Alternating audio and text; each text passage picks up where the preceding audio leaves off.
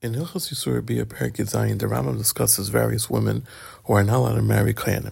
The Rambam begins by saying that there are three women that are usher to marry to all Kohanim. There's someone who's divorced, someone who's a Zaina, and someone who's a Halala, which we'll explain more details. And a Kohen Gadol has a fourth one that he's not allowed to marry. The first three that every Kohen is not allowed to marry, and a widow.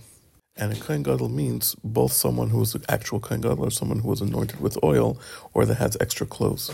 And this also applies to a Kohen Gadol who's uh, retired. And the same applies to a Kohen who is anointed for war. They are all have the mitzvah of marrying someone who's never married before. The Rambam continues and says that any Kohen who does marry one of these three women and then had relations, they would get makas. But if they didn't get married, then they wouldn't get makas because of Zaino Grusha Halala. The Rambam continues and says that a Kohen Gadol, though, that had relations with Almana would get Malkas, even though he wasn't Makadisher. See Halachas Dala through Vav for more details. The Rambam continues and says that a Chalutza, a woman who her husband passed away without children, and then she did Chalitza, is usher to marry a Kohen from the Chachamim. The Rambam continues and says that there's a big general rule with all the Surim in the Torah that one Isser does not fall on another Isser, it doesn't apply on another Isser, doesn't compound on another Isser unless they're both coming at the same time, or if one Isser is adding an additional restriction on top of the first Isser. Based on this, a woman who was an almana, and then she became someone who was a grusha, divorce. Then she became a halal, and then became a zaina. And then Kohen Gadol had relations with her afterward, he would get four makas for this one relation. Because an almana is usher to a Kohen Gadol and mutter to someone else.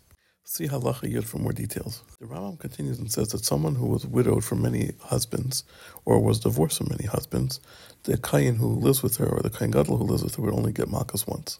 The Rambam continues and says that if a Kohen Gadol had a brother who passed away without children, he does Chalitza and not Yibum. The Rambam continues and says that there's a special mitzvah by a Kohen Gadol that he should marry a Naira who was never married before, and as soon as she matures, she becomes Asartim. See Halachas Yudalit through Yudches for more details. The Rambam concludes by saying that if a rumor goes out on a woman that she was married once before, we are not concerned with it if she denies it and she can marry to a Kohen Gadol. Additionally, if a rumor went out that she was a maid servant, we're not concerned about it and she could marry even to a Kohen. If the woman had a rumor that she was having illicit relations, we do not heed to it. Even in the case where her husband divorced her because he found something inappropriate or he felt that she was not keeping to Yiddishkeit, we also do not heed to it. The reason is because we do not make a woman usher to a kohen only with clear testimony or with her admission.